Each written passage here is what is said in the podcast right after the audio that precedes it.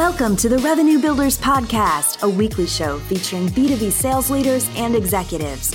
Hosted by five time CRO John McMahon and Force Management co founder John Kaplan, the show goes behind the scenes with the people who have been there, done that, and seen the results.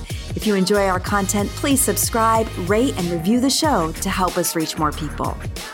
Revenue Builders is brought to you by Force Management. We help companies improve sales performance executing the growth strategy at the point of sale. Find us at forcemanagement.com. Enjoy today's episode. Welcome to the Revenue Builders Podcast. I'm John McMahon, and I'm here with a good friend and a special guest today that started his career at PTC. From PTC, he moved to Agile Software for a few years as a major account manager. And after Agile, Adam moved to Arena Solutions as a director of sales, then to OpenPages as an area vice president. Then Adam joined BladeLogic as the area vice president for the West. And after BMC's acquisition of BladeLogic, Adam held the same area vice president position at BMC, but with an organization that was three times larger. Adam Aarons moved on to become the first CRO at Okta, where he remained for over six years as he drastically scaled the sales force worldwide while growing the business from zero dollars to more than $300 million in annual recurring revenue. And he launched Okta to a very successful IPO before moving on to become the president and COO of Classy. Today, Adam is the CRO of a very exciting startup company named Drata that is gaining terrific momentum in the worldwide market. Welcome, Adam. How are you, man? Dude, I'm great. I'm on a call with you, John. I couldn't be better. Thank you for having me. It's it's an honor to be here. Hey, I'm really, I really am super excited to have you on the podcast. Yeah. You doing good? Dude, I'm great. It's just it's a busy day. It's Monday. Feels like feels like every day is a busy day, but today is especially busy. Yeah, I understand. I've been there. I used to sometimes ask Renee, who you remember was my assistant. Now, do I? I'd see the thing, you know, every hour on the hour was a full hour meeting. So I'd ask her one time, Hey, when do I get to take a break between 11:59:00 and 12 0 0 0 0. Zoom makes that worse. So they're half hour sprints.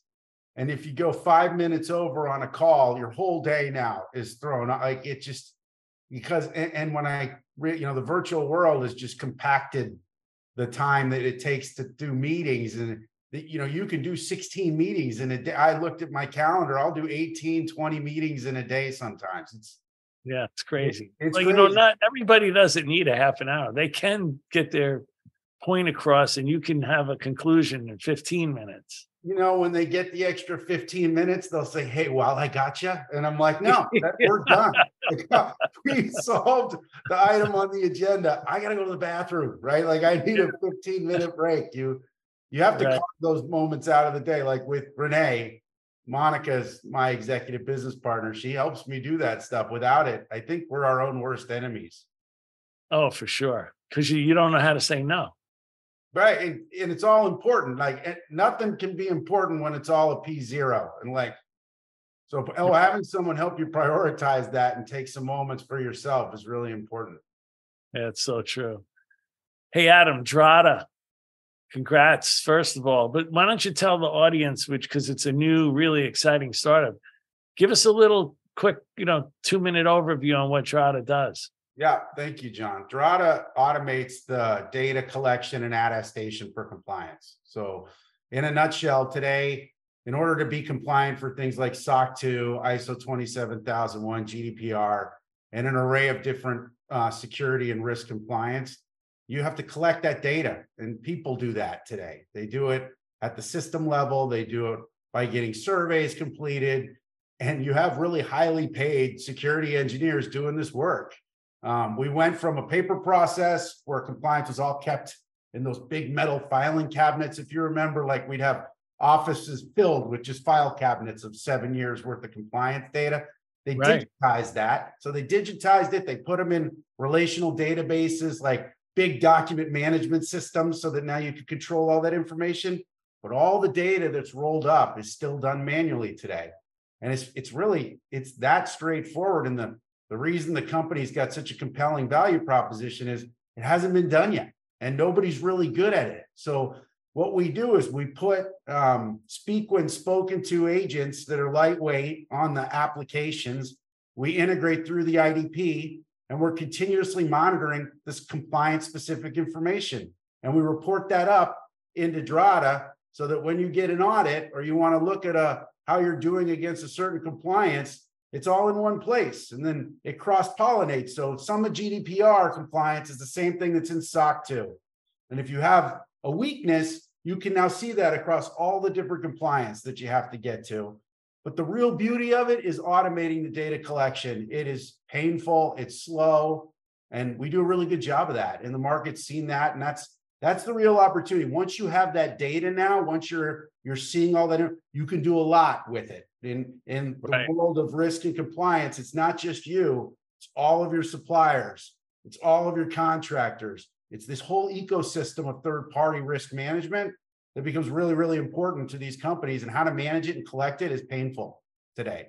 That's the problem. Well, talk just just so I understand the as is process or the process today. You said the data collection is really, you know, difficult. Does that? I'm kind of getting a picture of, you know, a person's putting manual reports together. Other people are coming in saying, "Where's the manual report? Is it ready? Is it audit ready?" You know, and uh, they're going from person to person trying to collect that data, then aggregate all that data into a report for the auditors. Correct. And um, they have to often go to the application owners to get that information because the data is in the apps, right? So they can't just go get it. They've got to get other people to work with them to get it. And you can imagine your favorite thing to do during the day is to go sit with security to help them access the compliance information that really adds no value to you during your day. You got a full time job to do. So on both sides, it's pretty painful. And depending on the size of the company, they have to go get that information regularly. Um, the other thing is too, it's static. So once they get it, the next day the data's old. Whereas a Right. System like Drata, you're continuously looking at it. It's we call it continuous compliance information. Oh, really interesting. So you're saving the sale is really a huge productivity sale, especially on the data collection side. And then you said there's a bunch of insights you can get on the back end. Yeah, there's accuracy that so the we save companies hundreds to thousands of hours, depending on the site, literally hundreds of thousands of hours when they're really big organizations.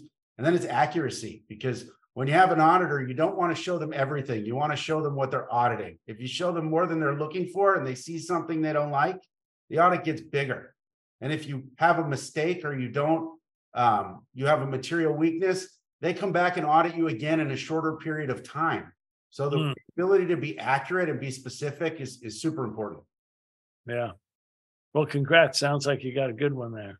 Thanks, man. We're excited. We're coming, we're coming to your home tomorrow. We'll be there. Coming to a home near you, Drata. All right. Well, I have heard a lot of good things about the company. So, hey, Adam, let's start with something that you really experience at Okta. So, there's a tipping point, you know, in most successful startup companies when all the signs point to, you know, expanding or scaling the sales force to take advantage of the market opportunity. And you successfully scaled Okta when their revenues grew from zero to 300 million. Now, what a lot of people when they hear scaling remember we got we're trying to educate people they think it's just as easy as just hire a whole bunch of sales reps but there's a lot more that goes into it so what do you think when you think back what are some of the keys to scaling a sales force without blowing it up Yeah, you know this. I mean, it's simple math, man. I mean, this is not rocket science. It's about productivity per head. It's about the size, your average deal size. It's the average time it takes to close a deal. And then you look at how quickly you can get people productive on that model, what ramp times look like. And if you got people that are hitting the productivity metrics in the model, you know that you got a good model and it seems to be working. When you start overachieving those metrics, you know that you can raise the bar and you could probably scale faster. It's when you're not hitting the metrics. It's when you've got productivity plans that you put in place and hiring and you start to fall behind. That's when you look at things. Hey, we're not scaling the right way. We need to look at the signals and the noise and try to figure out where something might be broken. But really, it, it comes down to basic, like I call it Lego blocks, because it's one one thing, then you put another piece on top and you continually build it until you get to a place where you feel like it's got a good foundation and you're confident that it's built on solid ground.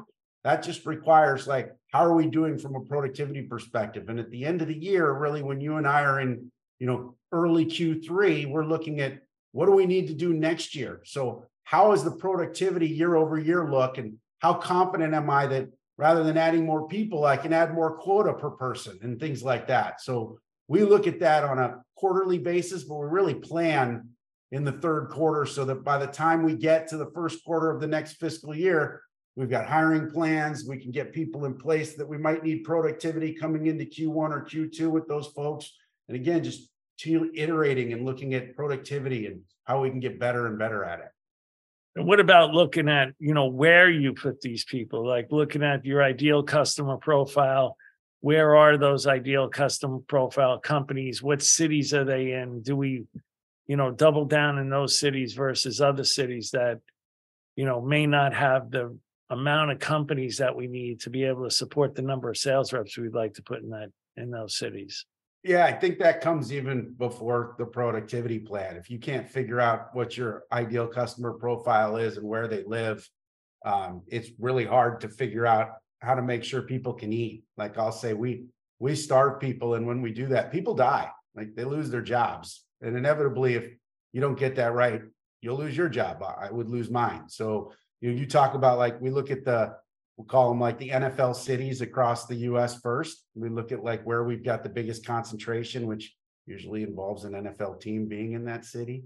And then, um, especially in SaaS, I'm, the West Coast is a first mover. And generally speaking, even though they have the smallest footprint of enterprise accounts, you can get going really quickly there. New York is probably the East Coast, Northeast is about 18 months behind in terms of timing. And then the Central, I I think is about 18 months behind the Northeast, just in terms of maturity around new applications. So it's looking at where the largest components of your ICP are, and then where the first movers are when you start putting people in place to make them most productive. But certainly, like that's the foundation underneath the whole productivity plan.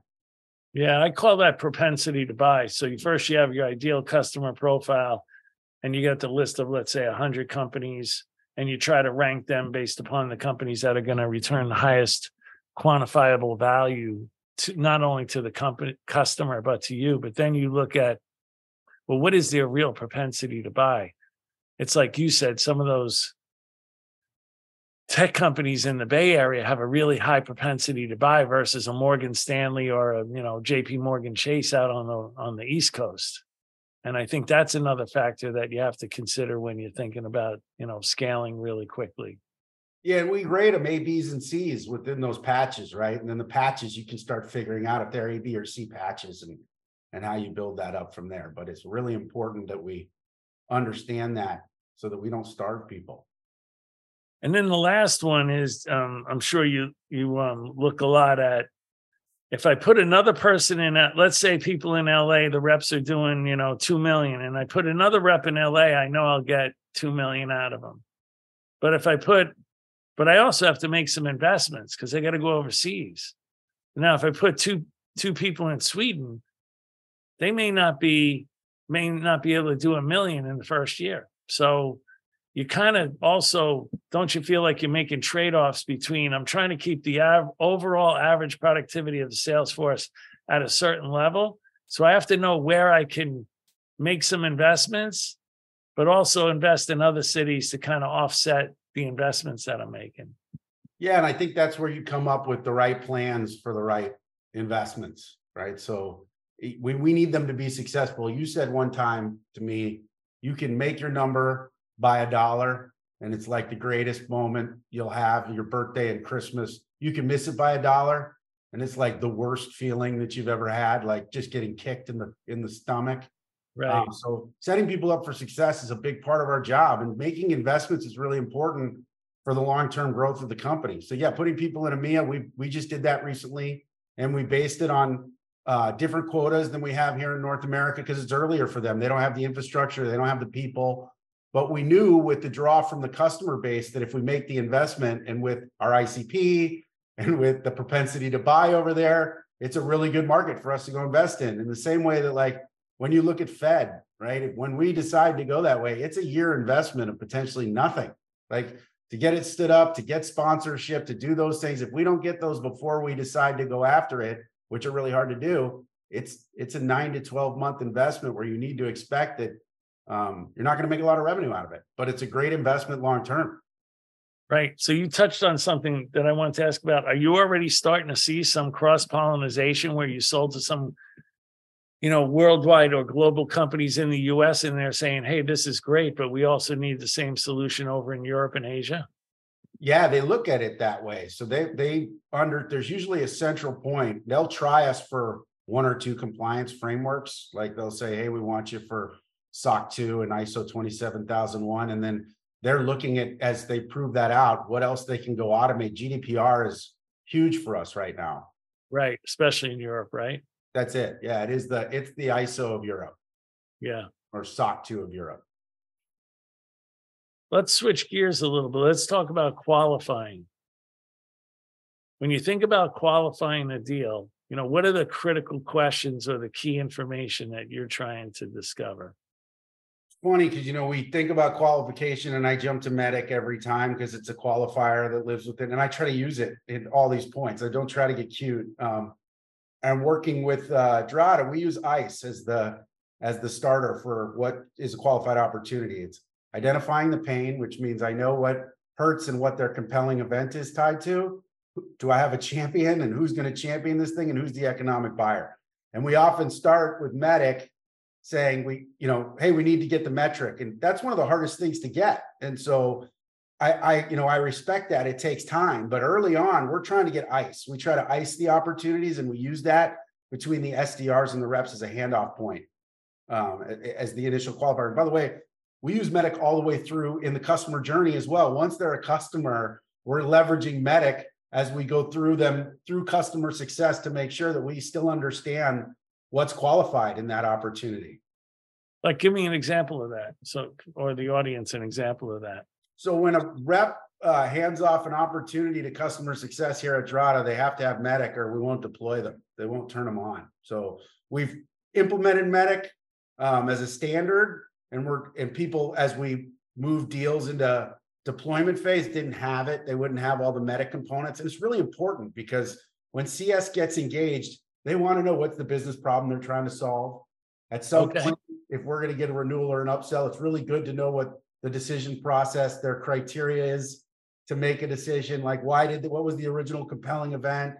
And we often get single threaded. So knowing who the champions are and who the economic buyer is and who we competed with on that opportunity are just like we continually use that stuff. And so the whole idea was why change it? Why wouldn't we continually do that and keep that mindset throughout the customer life cycle and throughout their journey? Because our goal is to continually add value to these customers. And if we can do that through qualification and through the life cycle, we're we're a much better partner. Yeah, if we can show that what you tried to prove during the sales process actually is being implemented and you're getting those results, you know, post sales, then that's a great way to go back to the economic buyer and say, hey, this is an opportunity to buy more because you're already getting more than you bargained for on your investment. Yeah, it's like back to your international question a minute ago. Like we go talk about GDPR. Look how well you're doing with these other frameworks. And then we're growing, right? So we're building new products all the time. And we want a reason to go have an audience to discuss them. Why not talk about the great success you've had with the things that you've deployed and the opportunity we think to help you do a lot more great things with Drata. Yeah, so I looked at your website and I think you have like 14 different frameworks, right? So do those just do all 14 of those frameworks typically sell to the same owners inside the organization or is it a different set of stakeholders? It's generally uh, security and compliance or the it's risk and security and compliance. That's where we are. So the CISO is often the economic buyer for us in those cases, unless they have a chief compliance officer. It can roll into the CIO or the COO, even the CFO. But generally speaking, those 14 frameworks report up to the same group of folks. Unless they're a bifurcated organization, they have different business units, then those business units can have to comply themselves. And we would have to go business unit by business unit to figure that out in big accounts like a Coke or a conglomerate of, of different companies. Okay. Let's go back to qualifying. So you gave me ice, which I think you really intended to say in the early stages, if we can get ice, we think this could be a potential deal. But now, as it looks like a potential deal and it's going further down the sales process, what are, are there any additional critical questions or key information you're looking to discover? Yeah, we use value drivers as the primary function to qualify opportunities. Um, we use our differentiators, competitive differentiators, and we'll ask companies like questions of how long does it take you to, to do your SOC 2 today? What is that experience like? Can you tell me what systems you use today? And are they automated? And we'll get into details around the data collection and the difficulty to connect to it. And is it a one time, do you do this once or do you do it continuously? If so, how many times we help? You know, you'd say like you stick the knife in, right? And you want them to feel the pain. So you start turning it a little bit with the questions and, and, you know, hey, have you ever had a, have you ever had a, a, weakness when you've reported up? And the nice thing, well, I guess not the nice thing, but the important thing about compliance is you publish it. So if you get a SOC 2 and you're working with a company that forces you to have one, they can look at how you did on your SOC 2. Not every SOC 2 is the same. And if you have multiple weaknesses or it shows that you had failures, you report that up. And so mm-hmm. the ability, when you talk about that with a prospect and you, you talk about when they've had an issue, it means more time and it means they're doing more mundane tasks. And so the ability to help us qualify that, that leads back into what's differentiated about Drata so that we can talk about that within a set of criteria that leads back to our value drivers. Because what we try to do is we take that discovery, we spend time in discovery to really try to understand what the pain is so that we can map that to criteria that's unique to Drata that maps to a business value proposition so that we can articulate that back into what it means to the prospect. And if you can tie that together, and that's that's what qualification is, is because I always, you know, I say like there's two winners in every deal, right? The guy that wins and the guy that or gal that goes home first, right? Because you, you either qualify the heck out of that thing or you qualify in. And when we lose deals, we get outsold. It's like, why do you get outsold? Right. You didn't qualify it. If you did, you would have qualified it to the criteria that you knew you could use to provide the value that would force them to say this is the most important things. If you can't establish that, get out. Go find. Right. You have to you have to establish the decision criteria, right? You have to establish what they're buying, and if you can't establish that they're buying what you're selling, you got to get out. So we put gates in the process. You know, we use this a seven step sales process, but at the point of go no go, when we're going to do a proof event or not, they have to have criteria and a mutual action plan documented with the prospect. And that criteria has to be approved by the solutions engineer before we can take it to a proof event. We do that just to hold ourselves accountable to saying, are we getting the criteria that we need to be successful and, and can we prove that out with next steps? Right. Now, how many times when you do that is there some criteria from the competition built into that decision criteria? I don't think we do a good enough job of that. I think there's all I think it's a lot. And I think, you know, we really try to differentiate on what makes Drata unique. And then when we see things that are go against that, we know a competitor's in there. Of course. Um, but we're doing a large volume of accounts. And so for us, it's about making sure that we're inspecting what we expect. And you've hit on a soft spot. I think we could do a better job there. Yeah, I usually think of it as like a bullseye. You know, if I can get to the bullseye, that's all of my key differentiators in the decision criteria. And then if all of a sudden I see some of the decision criteria is a little inside the bullseye and a little outside the bullseye, I'm putting my deal at risk because they could weight or score those things outside my bullseye in favor of the competition, I could lose the POV. I know I want to go to my champion at that point, and understand what's going on, right? That's a conversation before we commit to the proof of value. Right. And if he can't get that changed, then you realize that the competition champion is pretty strong, maybe even stronger than your your champion, right? So now you might have a real problem. You might not have a champion at all. that was a great. You might test. have a coach. That's you right. think you got a champion, you got a coach. Exactly. So I think that's exactly part of the qualification is holding yourself accountable to those things so that you can apply whether you should be in that opportunity or not. Because then we get outsold, right? You, you know, I love asking that question in an interview is tell me about a deal that you lost. And yeah. the person will say, Oh, well, you know, product just didn't do it. It's like, yeah, it was never their fault it's when it is their fault, you know you got someone a character sitting in front of you. It's a good, yes. It's a good question to ask. Yes. Yes.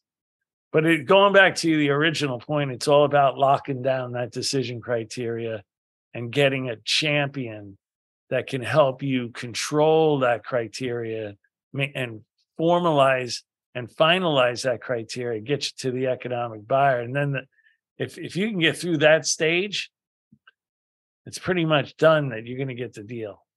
That's when you get to go no go, and if you get through it, your close rates are at like better than 87%, right? Because you know you're really good at that and should be you get it into the like if you can really nail the criteria. That's why we said criteria and mutual action plans. It's like I want to know how I'm going to get to the economic buyer and I want to get agreement if I'm going to go do the proof event because you don't have a lot of leverage after that, right? So establishing it while you have it is super important.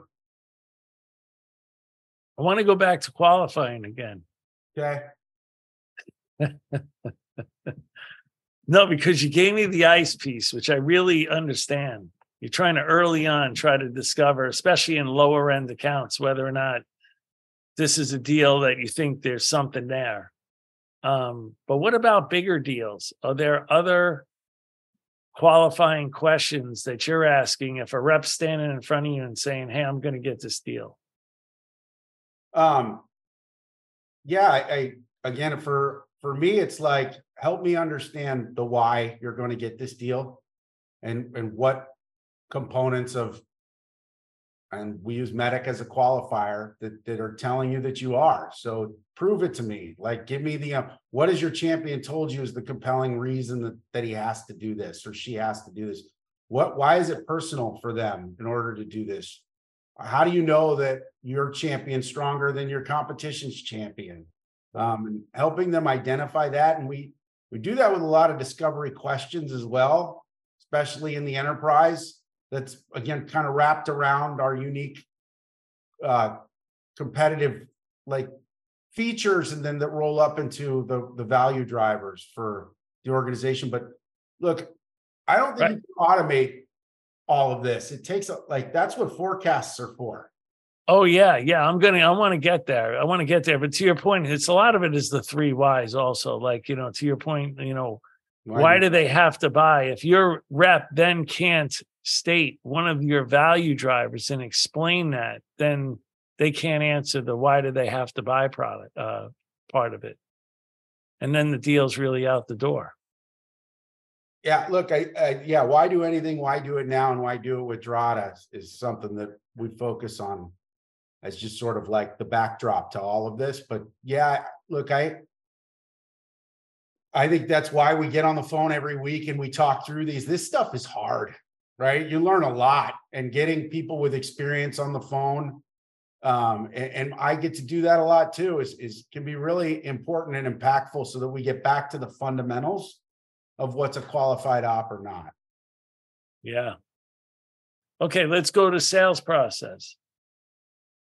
When you think about the sales process, if you could only pick the mo- one most critical step or one most critical stage in the process, that if they do it right, you believe there's going to be a high probability of success. What what do you think that is? Discovery for sure. We don't spend enough time there. So people are the least comfortable, and it's where you get the most information to have the most impact on the deal. And that's really to your earlier point, that's where you discover if they're buying what you're selling.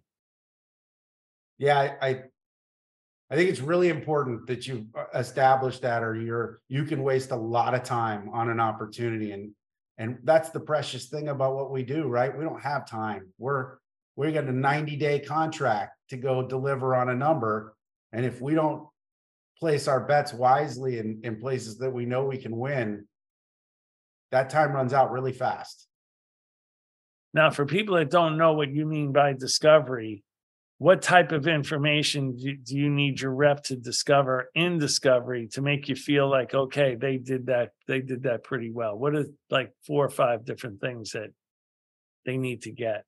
We will ask like how do, how would you measure the operational value of a solution to help you go solve this problem how would you measure the business impact of that value um, how would you measure the value of the support for your chosen solution. One thing about Drata is we're really good at making customers successful. So we'll ask them like, how do you measure support? How much value do you put on that? What are other measures of value that are important to you?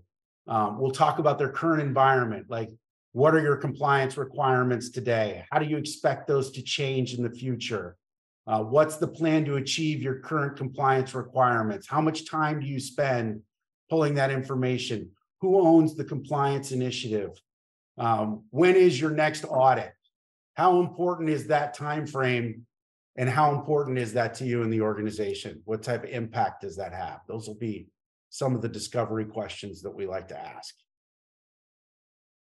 Yeah, and that starts to formulate the beginnings of that decision criteria, right? Yeah, and they're open ended, right? It can't be yes or no. You want to get them to talk about what they're what what that means to them. If you ask them a question, it's yes or no. You often don't get the context that you're looking for. Now, when you go in there today, are there other companies that have tried to automate this process, or have you faced companies that tried to automate it in house themselves? Yeah, the really big organizations have often built it in house themselves because there are solutions that have tried to automate it and they've done a very poor job up until now. The best automation in GRC, if you ask people in governance, risk, and compliance, is ServiceNow. And it really doesn't have anything to do at this level of data collection. It's about ticketing and automating the requests and the things like, because it really just has not, no one's done a great job down here of automating the, the compliance journey. There, some have tried and it's, it's pretty ugly. So big banks and and like the Fortune 100 often have teams of people and they've built their own software to do this. And in the same vein, those are some of the best opportunities for Drata because it's not easy for them to do. They're not in business to automate the compliance journey. Right. But you see it all the time where a lot of companies have tried to build in house applications to try to do what they can't find in the marketplace. Absolutely. And they exist in this space as well. Yeah. Forecasting, Adam. It's the beginning of the quarter. It's time to give a forecast for the company. You know, what information do you need or do you look at to accurately forecast? Well, dude, I mean, I live in Salesforce. I think I'm like one of the earliest users of the system because now that Salesforce is probably going on 25 years. Um, I can relate to that. So uh, we use Clari as well that sits on top. So I, you know, you can't get all the reporting and analytics that I want out of Salesforce. So we augment a lot of that information with Clari. So I, I know what my pipeline coverage looks like going into a quarter. That's probably the biggest indicator for me because behind that is my average deal time to close, my average deal size, which reps are holding the lion's share of that because I know some of them are more productive than others and I can count on them more. So I use that data as a starting point. Then we do quarterly business reviews. We get together as a team every quarter and we spend a day and a half to two days. One part is all enablement and the other part's all inspection. And we get the reps to stand up and we walk through the deal by deal, their top five deals, 10 deals, depending on the size or segment of the market. Um, and we spend a day just going through it rigorously. Each rep commits to a number, each leader above them commits to a number and then that rolls up to me. Um, and often at that point, I'll make a call, be it um, above or below. And if if I'm above, then everybody's got to raise their commits to match mine um, because we don't believe in, in getting out over our skis that way, but I'll justify it. I'll give them the why. Uh, so we use it's a combination of looking at what are the fundamentals that I need in order to go into a quarter, and then it's the personal like sitting down and really understanding what that business is going to be like. I don't have to be in the room for every QBR, but the motion has to be done, and the leaders have to follow through with that and roll it up to me. All right, so you're doing. Let's let me break that down a little. You're doing deal by deal, where they're walk walking through that. You're also looking at some metrics, like you're looking at the number of new deals, the number of existing deals. You're looking at the ASP for, you know, new deals and existing deals. You're probably looking at the productivity of your sales force and how many reps you got. Um, those are the types of things that are going into you cutting a forecast. And then at the end of the day, it sounds like you're sitting back saying, okay, how did Joe, who always has rose colored glasses, what did he forecast? And what about Sally, who's always sandbagging? And what did she forecast? Right. And you're picking her number up and taking Joe's number down. Yeah. And I do that with the leaders on the team, right? I challenge them off their people. And when they tell me what their commits are, I say, all right, walk me through it. And that means rep by rep. So tell me what each rep is committing up to you to get you to your number. And then if I want to go into it, I'll drill into the rep and say that's BS because Sally's always sandbagging me, right? So right. you're going to pull in an extra 150K. I don't believe you. And by the way, you own that now. So your commit has just gone up and we're going to own that together. Yeah. But it's uh it's a combination of metrics, it's a combination of deal by deal, and it's a combination of gut feel. Yeah, it's science, right? And, and art. It's, it's, but a lot of the art is based upon your science and past experience dealing with people, right? It's it's all based on that as well as the people that are in seat right now, right? So it's yeah. my experience having seen it before and then knowing the personalities of the people in the room and and what their tendencies are like. By the way, it's not good to be Sally or rose colored glasses guy. You don't get credit for either one. And in fact, when it starts to become a trend, you get called out consistently in front of your peers to try to stop you from doing it. Like it's not a good thing. I agree. I used to tell some people about that. I used to say, look, I forecast based upon the way that you forecast. And since you always have rose colored glasses and you always sandbag, don't change. Because if you change, you'll screw up my forecast. That's a different approach. That's reverse psychology. I'll try yes. Yes. How about metrics? You know, when you um, let's talk about some of the metrics that you might track during the quarter, and then that might give you insights as to how it's going. And then what what are some of the metrics you look at when the quarter's all done and you want to review the quarter? Yeah, we're looking at pipeline coverage throughout the quarter, and it gets lower as you get further down into the quarter. You start with a bigger amount, and then it gets smaller as you get towards the, and that's natural, right? It should be. It should be moving either out of the forecast or into your commit and closing. And so we're consistently looking at like, and because it's such an early business, it changes a lot. So our sample sizes aren't as big as they're going to be as we continue to grow. So some of it is looking backwards at hey, what were we able to do at different points of the months that lead up to the end of the quarter and how are we tracking against that? And then it's, hey, what are we expecting ourselves to do? And what does the productivity plan dictate that we need to do? And how are we tracking against that? And it's trying to pull the two together to say, hey, we're on track to hit the number, or we're off a little bit, or we're ahead of it. And that's, I mean, I look at it daily, it's bad, right? But you're it's like, Yes, yes, you wake up in the morning, you can have a bad dream and you'll pull up, you know, what's my pipe coverage look like? What are my average deals looking like this quarter? How many of those do I have left in the different segments? And like who's got them so that I know where they're going and like which reps have been able to over it. We go back to sandbagging or people that are overachievers um, or underachievers. And so it's it's a combination of that. But dude, I look at it weekly, daily, monthly. I know coming out of a quarter, when we finish the quarter, we look at how many transactions did we do, at what point. So yeah. how many of them happened on the last day, the last week, the last month. We look at the average deal sizes of those transactions by segment to say, are they growing or are they shrinking? If they're shrinking, it could be a competitive issue, it could be a pricing issue, it could be a market issue. Um, Right. Expanding, it means we're getting more productive, we're doing better. Um, and then with that, looking at that in conjunction with pipeline coverage, um, I can then look forward and say, okay, with the group that I've got and what I keep seeing, because it's ever changing, how am I going to commit to the next quarter? My if my ACVs are getting bigger, if I was able to do 20% more deals and I'm and depending on how much growth I need to experience in the productivity model, meaning how many more people are getting productive on that plan, will dictate how much confidence I have to to bet more or less on what we're going to do that quarter. And you do conversion rates also between the different stages. Have you done that? We do it um, early and late and overall, right? So a lot of people talk about conversion rates, and I want to see what what converts to the proof event. I want to see what converts from the proof event to close, and then I want to see what the conversion rate looks like from the initial conversations through close. And I think if I could see those three things, it helps me be much more accurate on what's going on in the business. I can then break it down into where I might be getting stuck. So yeah, conversion rates are just sort of a constant that I'm looking at to say like, what are my rates to getting a deal into the boat? What are my rates to getting it to the proof event? And then once I get it through the proof event, do they close? And by the way, how does that look across the spectrum? And we're just we're looking at that constantly.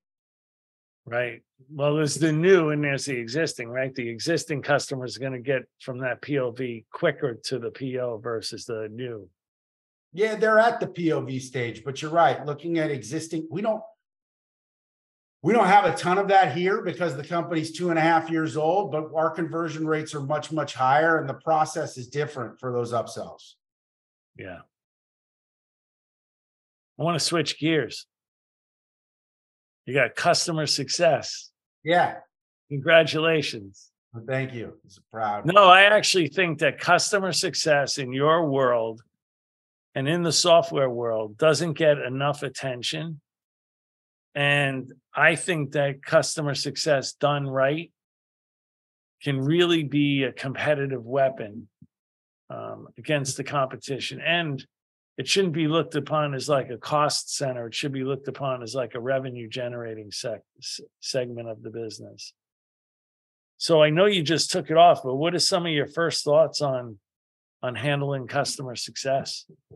Yeah, I think to your point, it's a competitive advantage. So as the, the leader of the go to market and the customer success motion, you sell good deals. Like you're not going to go do things. You won't let the teams sell deals because you've got to deliver them. And so I'm much more conscious of what's good for the business and what's right when there's two leaders there. Sometimes that can get lost. And I think that's really important to making customers successful. But it's beyond that. Customer success, when done right, um, can be renewable. It can become a part of the ARR.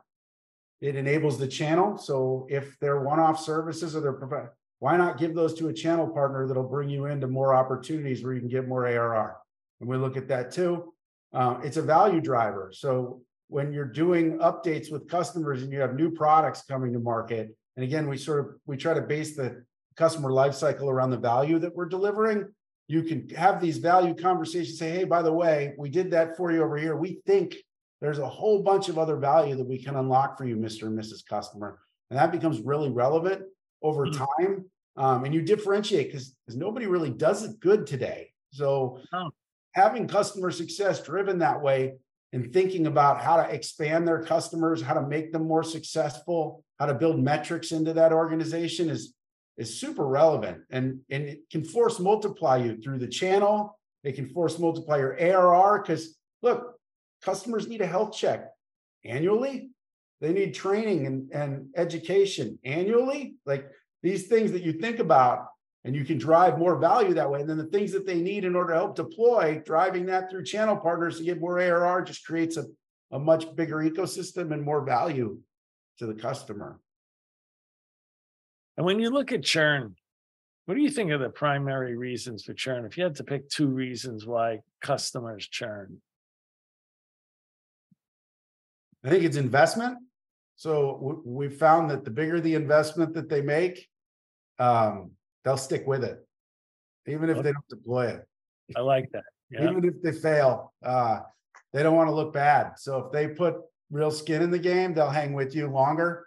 Um, and then I think it depends on your business, but multi-year contracts are there for a reason. Workday was brilliant at not doing deals less than three-year contracts because it took time to get the value out of Workday. If you had a one-year contract, you could decide whether you were getting the value or not pretty quickly, and it might churn. So I think doing multi-year contracts with customers, and a lot of times they push back and say, no, we just want to do a one-year term. And then that becomes a conversation point. It's like, well, if you're just going to make a decision for one year, why make it at all? As the deployment, the change management you're going to go through, like you're just going to get started. You should like, what do you need to do to prove to yourself that this should be a multi-year investment? Because you shouldn't do the work unless you've justified that to yourself. So I think the term lengths on contract, getting customers to commit time, and then the more money that they put into that solution keeps them held, keeps them keeps them in the game and, and reduces churn in a big way. No, I agree with that. The, what you said there, time to value is a big part of it, right? I mean, if you have a product like App Dynamics where you can plug it in and almost immediately you can see value, then um, it's okay if the customer's on a one year deal, right? And it, that also helps if you're trying to do PLG when you're trying to sell to the customer. If time to value is like six to nine months, well, you better sign up for a two or three year deal because, to your point, by the time they do all the implementation, all the work, they and they only have three months left, they haven't seen any real value out of this thing yet. And then here comes renewal time, and now your your back is up against the wall because they feel like they just spent money and didn't get much out of it. So time to value, which changes from product to product, really has a big effect on on that. It does for us, right? Because audits are an annual thing. And so if you deploy Drata for an audit uh, and you have a great experience, awesome, you'll renew. But if you're you step you slip up along the way or you delay it and the audit comes and you don't use it because there's been a change of the guard or something, you that person's not thinking about setting up the audit for the next year because it's a one year term. But if you have multiple years, and by the way, it's not about the audit in our world, it's about good risk, taking good risk and making sure the company's secure. The audit is just the proof that you've done that work. Um, so getting people to understand that and security posture and sitting in front of that is a big that's a big part of our jobs that's where in discovery right and helping them understand what the value is going to be to them and the organization long term is really important and that that begets a multiple year contract. I wish I had PLG led products, man. I wish I could go lay something down and let it incubate and come back. They should start buying. Um, yeah. I've heard about companies like that, but um, yeah, in, in, our world here and in even my world previously, my worlds previously, that it's it's been a lot of sales led motion and less product. So we need to be on top of that and in front of that. Yeah. And then um, I think I might have forgot what I was going to ask you there. That's oh, okay. so have now that you own customer success, have you seen it where the customer's about to churn, and then the salespeople and the client success people come to you, and the sales guys say, "Hey, we sold a good deal, but customer success can't support the customer," and customer success says, "No, we can support the customer, the rep sold a bad deal. I, yeah, I think you see. I think it's just sort of a natural um, finger pointing exercise. We try really hard not to do that here. We take accountability and like, hey, if the customer bought the wrong thing, why? We're pretty diligent about looking at why something would churn. And um, there are cases where customers will buy us for a reason, but they have a grander view of what they want to do and their priorities will shift. And we can't deliver on what they want to do and that's a that's something that we have to own and if it happens within a certain time period the rep doesn't get credit for it. We do book it right? So yeah.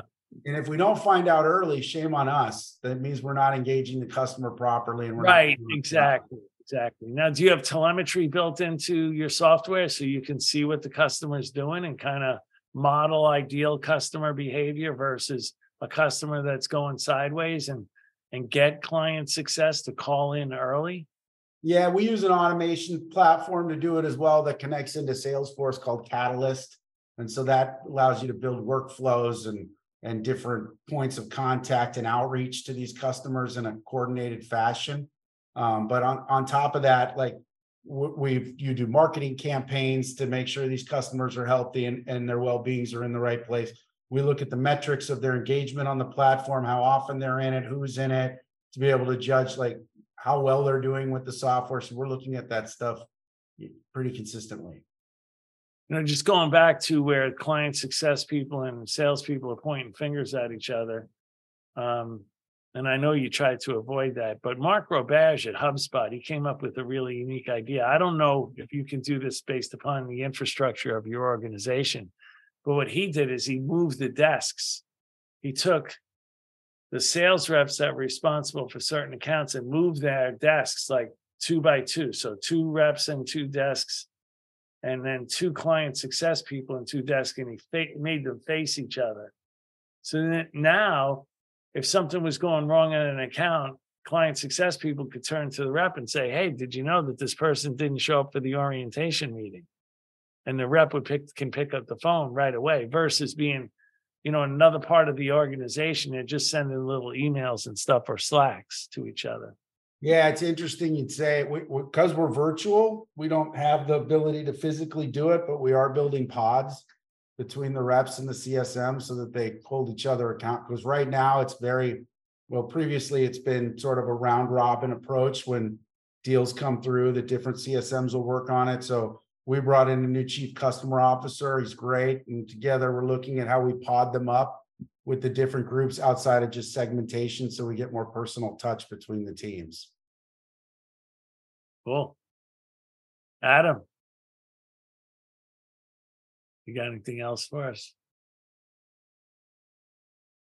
You know, I I'm here to answer your. I've enjoyed the conversation, man. Like in terms of anything more, I'll say if you're a leader and you're doing this work, it's hard work. You should expect it to be hard. You should enjoy the grind and enjoy the challenges because you learn so much in these jobs. And even with the things that you and I have talked about, there's so much more depth that you could drive dive down into and and frankly depending on the size the scale of your organization the market that you're in when the one thing you know is that when you decide make a decision be prepared to iterate and be prepared to make it better and be agile because stuff's hard and you're not always going to make the right ones and even the people with the most experience that have scaled and done it before you have to make hard decisions every single day uh, having good mentors like you john and other people that you can work with to help you make the right decisions and having those people in your organization have been really important to me. And um, and look, this isn't again, I come back to like it's not rocket science. There's science and art to this, but if you're diligent, you hold yourself accountable and you do the hard work, you do the road work, um, your good things will happen. just yeah, I, I think that goes for all levels. But when you think back from when you moved, let's just uh, play one more game here where when you moved from rep to first line manager, what's the number one thing you think you had to learn? How to not be a super rep. Ah, exactly. So many people do that. They think they have to show everybody that they're the super rep, right? It's even harder when you go to the second line. Okay, tell me about that. You go first line to second line. What's the second? Next, now, rather than touching the reps that are on the deals, you got to get the leaders to go do that with the reps and then come back, like forcing behavior that you want done at the end point through another layer is just that much harder. And so people will jump over that. Like they'll go over the leader, they'll make decisions, and like everything needs to come back through that loop. You all have to be tied in. And when you want to get things done, you have to be willing, like everybody does things a little differently and how you motivate people to do that now that you've got an extra line below you rather than just reaching below them to try to get to the deals it takes discipline and it takes communication and, and expectation setting and you're certainly not helping the productivity of the sales rep who has to answer the questions of the first line manager and then answer the same exact questions of the second line manager yeah right i'll get rep, you know, I'll have a manager say, Hey, look, we'll put together a call for you on that. I'm like, when's your call? And they'll say, what do you I'm like? Don't create another call. I'll sit in on your call. Like, don't, I don't want you to pull the data to get, I'll, I'll, I'll be in the background. I'll speak when I need to, but make me a part of your cadence so that you don't have to double down on the information. Um, I remember at BMC, Jim Drill did that one time and was like, this rep got called by eight different leaders in one day about the same account. He called him, I called him, the VP called him, the manager called him, the head of CS called him. It was like, he's like, when's the guy supposed to do his job? Um, and you know, it was a I think that's a really good way of looking at when you're oversaturating the need and you need to step back and let leaders lead. That's when you need segregation of duties too. Like the second line manager should be helping the first line manager with recruiting and with training and development because that first line manager might have just gotten promoted, never really recruited anybody before, never interviewed anyone before. And they need a lot of support there. And the second line manager can also help that first line manager understand the strengths and weaknesses of all the different reps underneath the first line manager and help them understand how to put together a custom training program for each and every one of those reps, which is really hard for the first line manager who's out there every day just trying to make sales calls and trying to do some recruiting. It's really difficult. I think the first line manager job is the most difficult job in the company. Yep, I've heard you say that before. I think being an SDR is pretty hard too. Yes, Yes, that's really hard. What about when you move to VP? What's the big biggest thing you had to learn? How to manage up more effectively. How to set right expectations and get the air cover that my people needed while not diving down deep into their shit, but being able to, pardon my French, being able to help manage up for the organization was a big, a big one for me. Yeah. And what about when you're a CRO? Uh, having patience and being understanding that um, you know you're the oldest, you're the youngest guy in the room until you're not, and so now you know things have shifted for me, and you can expect you know you can you try to get things moving in a way, and you look at your experience and having respect um, and empathy for people that haven't done it before that are that you're working with to make sure that they understand the why versus just saying hey, trust me, let me go do my job. Like I know what I'm doing. You hired me here for a reason. Having that level of empathy, working with founders, helping them understand why the why is right. one of the most important things for me. And then getting them to go do it, even if they don't think it's the right thing without, you know, being threatening, but helping them understand why they need to do it, even if they may not agree with it. I think the hardest thing for most people that I've mentored when they first get to the CRO job is they they don't see themselves on the same level, even though they're on the executive team. They don't see themselves on the same level with the CEO. And I've had to have many conversations with them talking about you had it with me. CEO, maybe with you also. CEO sees you as an important part of the company. You're the revenue generating arm of the company. And they want to hear what you have to say about the business and you need to express fully express not halfway but fully express what you see in the business and what you think the business needs. And it's a it should be a mano a mano conversation. Now at the end of the day the ceo has the title and the positional power and they get to make the decision as to what you do. But you have to explain that this is the way you see the business and you have to get your points across because they value that they don't want to hear you tippy. I remember when I had that conversation with you at Okta. It's really hard. Yeah. Um, because especially a first time CRO, um, you don't feel that way about yourself necessarily. And so you you have to have courage and you know you've got to be you've got to have a pragmatic hat on where you say, I know a lot more about this part of the, I'm here for a reason. Um, and I think you get more respect when you can do that. I don't know how good I was at that early in my career either. It took uh, habit forming for me to feel that way. You get yeah. the imposter syndrome, I think. Yeah, there's definitely some of that. And you feel like, well, I, am in the t- I'm in the role, but I've only been in here for four or six months. I'm still trying to get my sea legs. So who am I to go tell the CEO what I really believe is going on in this business? But to your point, you're you're going to see things in sales even if you were in the job a month, that they're just never going to see because they've never been in those shoes. And often they're technical founders, so they don't think that way every time. Exactly. Exactly. That's why they need your full opinion on what you believe is going on. I think that's so important. I, don't, I, I really do think that's an issue that a lot of young CROs deal with. That given good coaching could could help them in their companies a lot more. I just had that conversation with somebody the other day.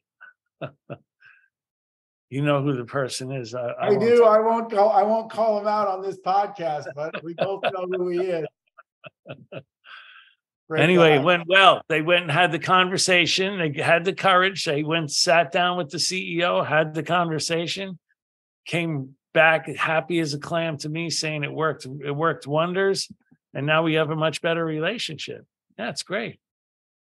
He's a great guy. He can have that conversation. It's good that he's yeah. got you there to help him with it. Yeah. Well, Mr. Adam Aarons, first of all, congratulations on your new opportunity at Drata thanks for spending your valuable time to educate some people on the Revenue Builders podcast. Really appreciate it, man. My pleasure. Thank you so much for having me. Anything, anytime, anywhere, John. Proud right. to be here with you. Thank you. You're welcome. And thanks everyone for listening to another episode of the Revenue Builders podcast. Thanks for listening to today's episode. Be sure to check us out at forcemanagement.com.